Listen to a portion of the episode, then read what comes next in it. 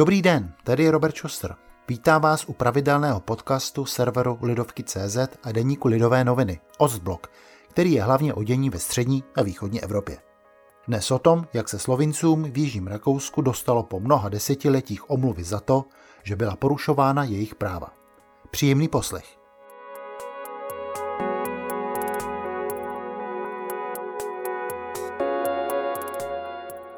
Letošní rok s dvacítkou na konci je bohatý na řadu výročí.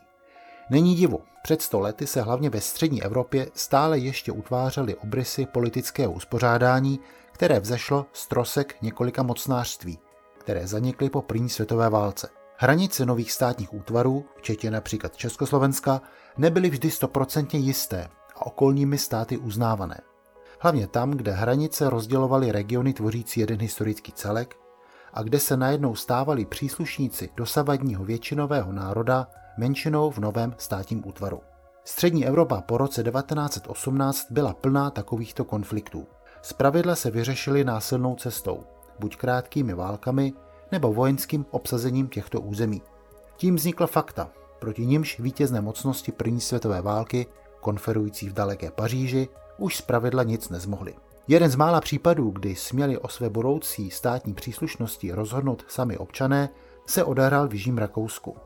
Ve spolkové zemi Korutany žilo početné slovinské obyvatelstvo. A v těchto dnech to bylo přesně 100 let, co dala většina Slovinců v plebiscitu přednost Rakousku a odmítla připojení k nově vzniklému království Srbů, Chorvatů a Slovinců, čili pozdější Jugoslávii. Nebylo to jen tak samo sebou. Předcházela tomu rozsáhlá kampaň, kde byli Slovinci lákáni často i materiálními výhodami, například zvýšenými příděly másla nebo jiného, tehdy krátce po válce, nedostatkového zboží. Především jim ale bylo slíbeno, že budou až na věky chráněna jejich jazyková a kulturní práva. Nic z toho se nenaplnilo. Jež dva týdny po vyhraném referendu korutanský zemský hejtman Artur Lemiš hovořil o zhruba 15 tisících Slovincích, kteří se chtěli připojit k Jugoslávii, jako o zbloudilých ovcích, které je třeba vrátit na správnou cestu německé kultury. V následujících letech se obě komunity, německojazyčná a slovinská, téměř vůbec nestýkaly. Během nacistického období se mnozí Slovinci zapojili do partizánského odboje, v jeho čele stál pozdější vůdce socialistické Jugoslávie Josip Broz Tito.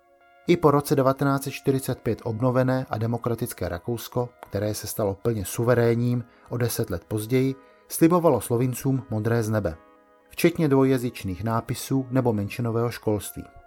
Praxe byla úplně jiná. Hlavně každoroční oslavy výročí referenda z 10. října 1920 byly přehlídkou velkoněmeckého šovinismu. Dávno předtím, než se stal korutanským hejtmanem populista Jörg Haider. Ten pouze zdokonal politickou tradici, kterou mu zanechali jeho socialističtí předchůdci. Měnit se to začalo až dvěma událostmi. Krátkou válkou o nezávislost Slovenska z roku 1991, kdy si nikdo v Rakousku nemohl být stoprocentně jistý, že se tanky jugoslávské lidové armády zastaví na hranicích a nebudou pokračovat dál do Rakouska.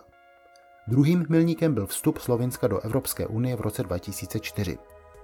Až teprve na sté výročí od referenda z roku 1920 zazněla v Klagenfurtu, jemuž říkají Slovenci celovec, slova, na která desítky let čekali. Přišla z úst rakouského prezidenta Alexandra van der Belena. Byla to slova omluvy za minulá příkoří. Vele rakouské hlavy státu byl přítomný i jeho slovinský protějšek Borut Pahor. Ani to by ještě před deseti lety nebylo myslitelné. Má ta sjednocená Evropa něco do sebe.